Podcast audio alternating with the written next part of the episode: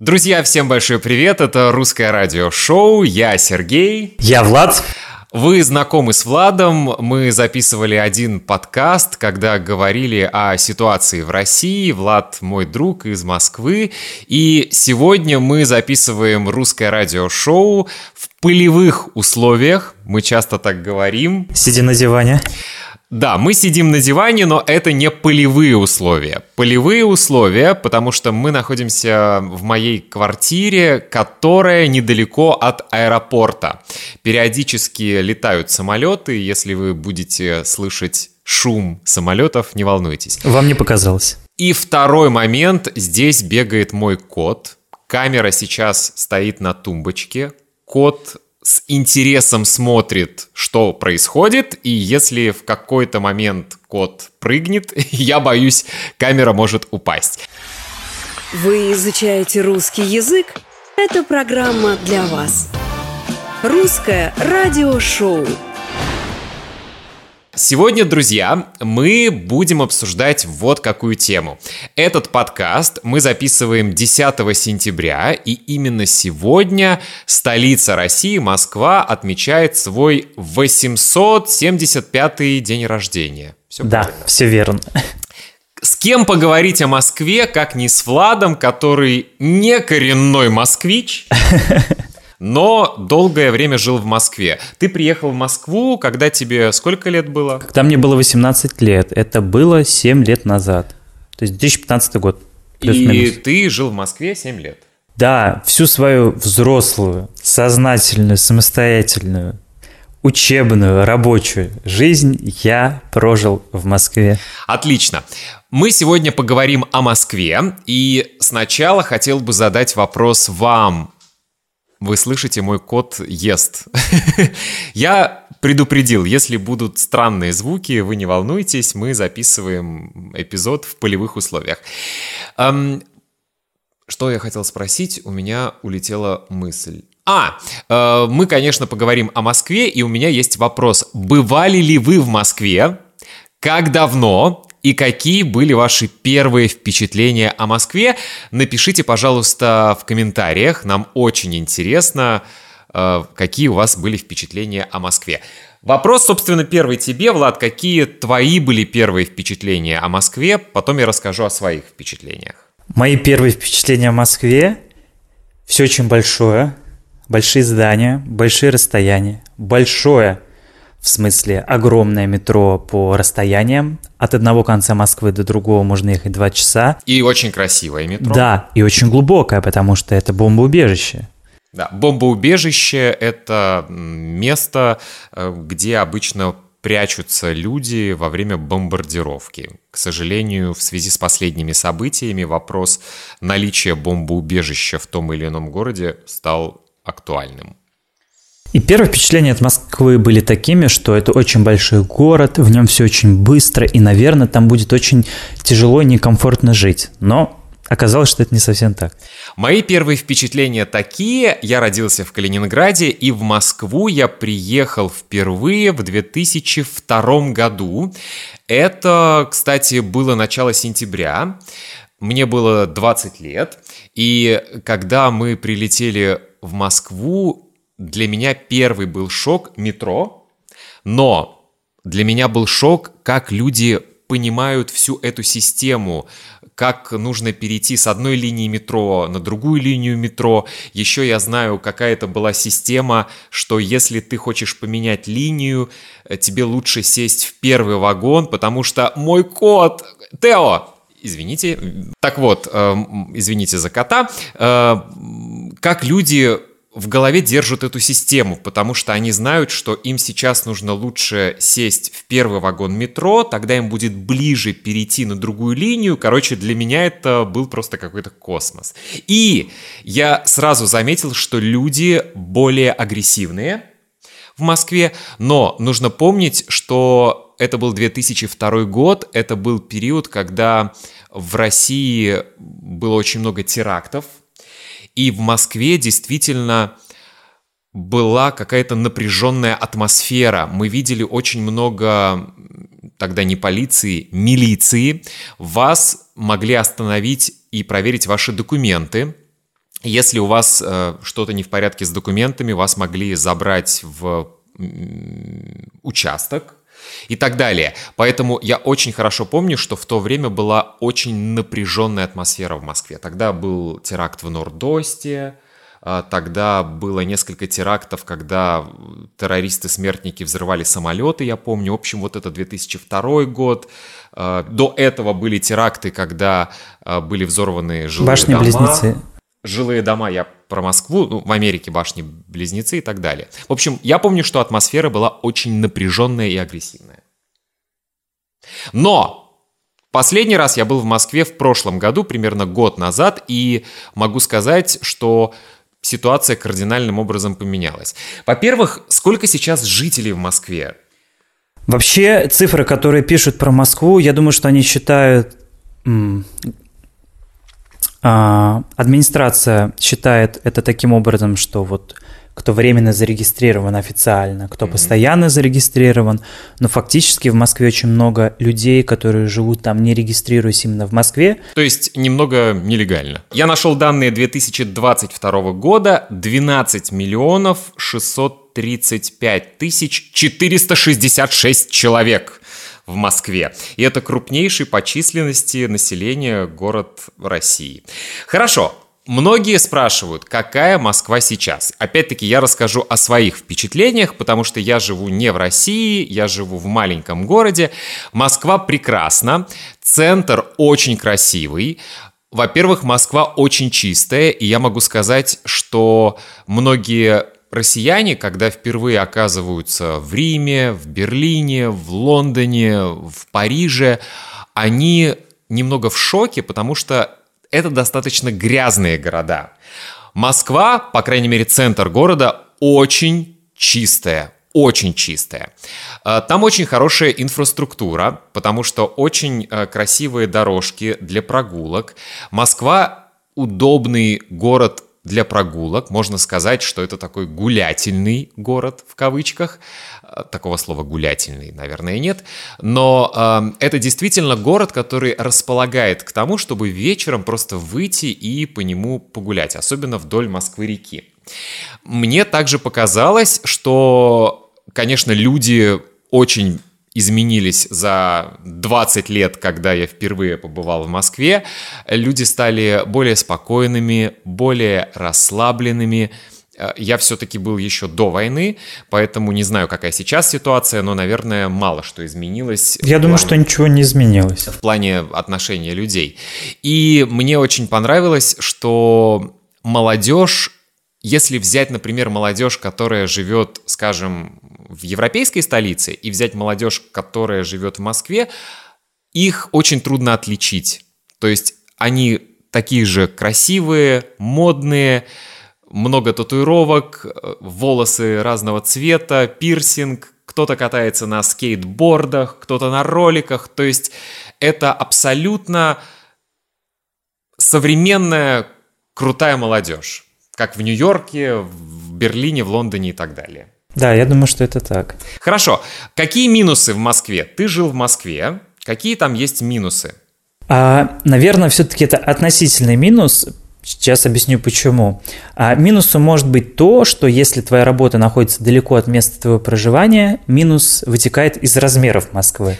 Далеко добираться долго. Ну, но ты знаешь, э, мне кажется, что далеко добираться, но, по крайней мере, метро действительно очень... Как часы, об этом вообще речи не идет. Инфраструктура выстроена таким образом, что ты из любого конца в любой можешь добраться за фиксированное время с комфортом, не будет такого, что ты будешь ехать в каком-то грязном вагоне, э, то есть это все будет э, достойно и доступно по деньгам. В Москве не очень дорогое метро, mm-hmm. есть проездные, то есть минус в том, что ты все равно будешь тратить много времени на дорогу, даже несмотря на то, что это удобно, это долго, можно два часа ехать от одного конца в другой. Я знаю достаточно людей, кто так ездит, и это накладывает э, негативный отпечаток на жизнь. Все равно это час пик, это много людей, это Долгая дорога. Слушай, мои друзья живут в Лондоне, в пригороде Лондона, и они рассказывают, как они добираются до работы 40 минут на электричке, потом 30 минут на метро. Поэтому, в принципе, то, что ты рассказываешь, наверное, не так страшно. Что мне нравится? интервал э, между поездами в московском метро достаточно короткий, несколько... Нет, минут. в час пик это минута, три, пять, то есть в час пик не больше трех... Нет, в час пик каждую минуту. Каждый поезд идет друг за дружкой. То есть 20 секунд ждешь, и следующий поезд. Я помню, например, я был в Мадриде, и для меня было удивительным, что в 7 или в 8 часов вечера это был рабочий день, не выходной. Мы решили поехать в центр города, жили немножко на окраине, и мы спустились в метро, и я видел, что интервал между поездами 7 или 8 минут. То есть для меня это было странно, я привык, что в Москве всегда очень быстро ты спускаешься в метро и сразу садишься и едешь, э, да. куда тебе нужно. Да, все очень быстро. Русское радиошоу. Хочу сказать спасибо спонсорам русского радиошоу, тем людям, которые каждый месяц платят 5 долларов США на платформе Patreon и таким образом поддерживают этот проект. Большое вам спасибо. А вот наши спонсоры. Это Сара Аск, Николай, Брайан Хейли, Люк Донахью, Юска, Брэндон Энрайт, Хенри Пунтоус, Роберт Джи Каминг, Рут Коллинз, Хусна, Катя, Ольга Жорнет, Марсела, Ральф Вандергест, Улрик Андерсон, Кайри, Дженнифер Блестоу, Дерек От, Рэйчел Кинг, Андреа Пелицари.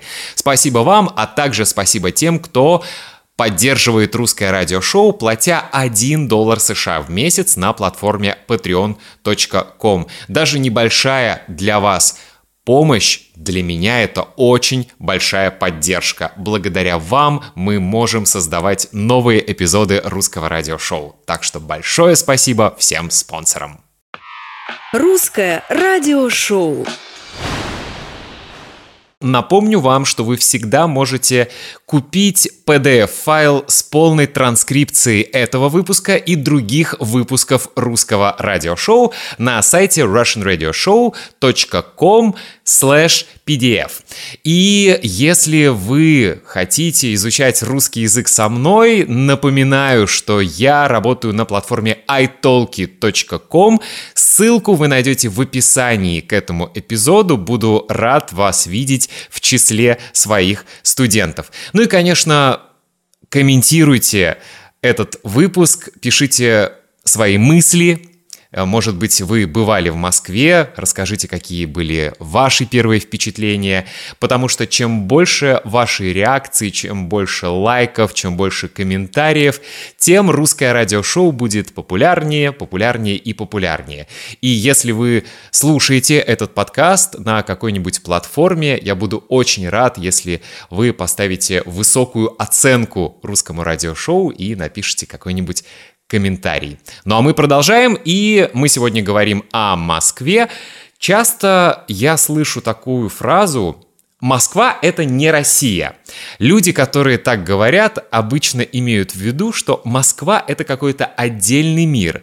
Там абсолютно другой менталитет людей, там другие правила, другая атмосфера. И как бы есть Москва, а есть остальная Россия. Насколько ты согласен с этим? Я думаю, что это правда, но отчасти. Почему? Потому что Москва, как мы уже сказали, самый большой город в России по числу людей, по размерам.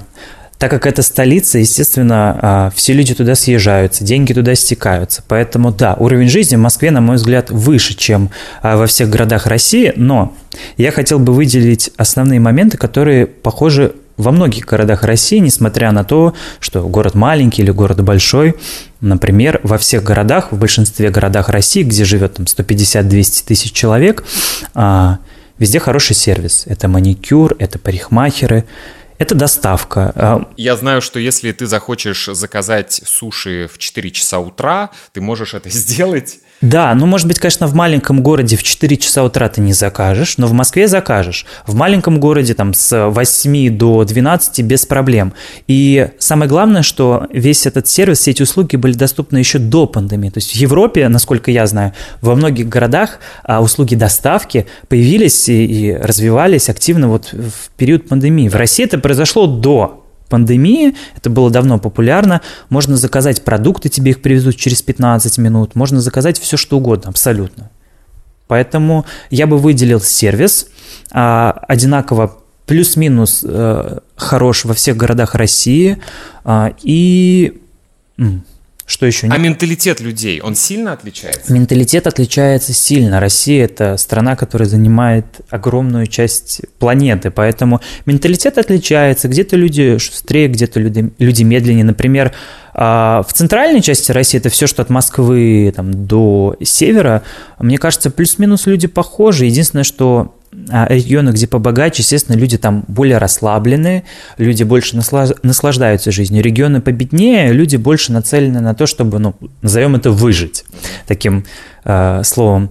А на юге люди расслаблены, у них тепло, всегда есть еда, которая растет у них под боком. Хорошо, а есть такой московский снобизм, как москвичи относятся к приезжим. Ты тоже человек, который приехал из маленького города, потому что я, например, очень часто, когда вижу какие-то интервью или программы, Многие люди говорят, я коренной москвич или я коренная москвичка, и это говорится с таким немножко посылом, что как бы я лучше чуть-чуть вас. Я думаю, это пережитки Советского Союза, когда страна была большой, еще больше, но она была закрытой. Нельзя было даже внутри страны просто так взять из условного Узбекистана или даже из другой области России, а приехать и начать работать в Москве. Ты обязательно должен был быть приглашен. То есть просто в гости ты мог приехать на неделю, но ты не мог э, жить постоянно ты не мог снять квартиру. Такого понятия, как снять, арендовать квартиру не было. Квартиры выдавали по месту твоей работы, твоей принадлежности вот здесь. И в советское время, может быть, многие знают, а кто-то не знает, если вы были неблагонадежным элементом, то есть если с точки зрения властей вы, скажем так, были не очень а, примерным и хорошим жителем Москвы, то вас могли выслать да, э, в другой город отправить жить и запретить вам приезжать жить в Москву. Э, высылали за 100 какой километр? За 100, 101. За 101 километр, за 101 вот. километр. Да. Но в целом я думаю, что эта история про людей старшего поколения, молодежь, она абсолютно интернациональная. В целом в мире сейчас это так. Поэтому нет такой проблемы среди молодежи точно нет. Среди людей старшего поколения местами. Хорошо, мы Перед поездкой в Москву мы, я имею в виду туристы, всегда, конечно, смотрим на разных сайтах, ресурсах топ-10 мест Москвы, которые обязательно нужно посетить. Красная площадь, Кремль, Мавзолей и так далее. Есть ли какие-то места, которые ты, как человек, который долгое время жил в Москве, мог бы порекомендовать посетить, скажем, мне, человеку, который просто очень любит гулять по городу? Вообще в Москве вот за последние 7 лет, которые я живу, город очень сильно преобразился. Даже на окраинах города сделали парки, везде постелили газон, дома привели в порядок, везде одинаковые красивые остановки стилизованные. Все очень клево выглядит. И, в принципе, гулять можно где угодно. В любом районе есть красивый парк. Первое, вот где вы остановились, Смотрите на карте, что есть рядом, идите туда. Не обязательно гнаться за такими местами, как Кремль. Это всегда много людей, это всегда толпы. Я бы советовал гулять э, рядом с домом, ну и посетить, возможно, какие-то центровые места. Но мой совет посещать их э, как можно раньше, вот с утра лучше, вот пойти к Кремлю утром, пойдите в 8 часов утра в будний день, там будет минимум людей, и вы получите максимум удовольствия, походите от Кремля, позаглядывайте в сторону Китай-города в эти маленькие переулки, насладитесь пустынной Москвой. Я всегда люблю в городах, даже в Риме, а, пройтись утром, когда никого нет, и вот насладиться ранним утренним городом. Насколько Москва криминальный город, потому что не секрет, например, что если ты приезжаешь в условную Барселону, то ты не можешь, сидя в баре, просто положить телефон, у тебя, скорее всего, его могут украсть. Мне показалось, что Москва в плане криминальной ситуации достаточно спокойный город. Москва, во-первых, достаточно спокойный город, как для такой огромной столицы. То есть сравнить с Нью-Йорком, э, количество преступлений там в разы меньше.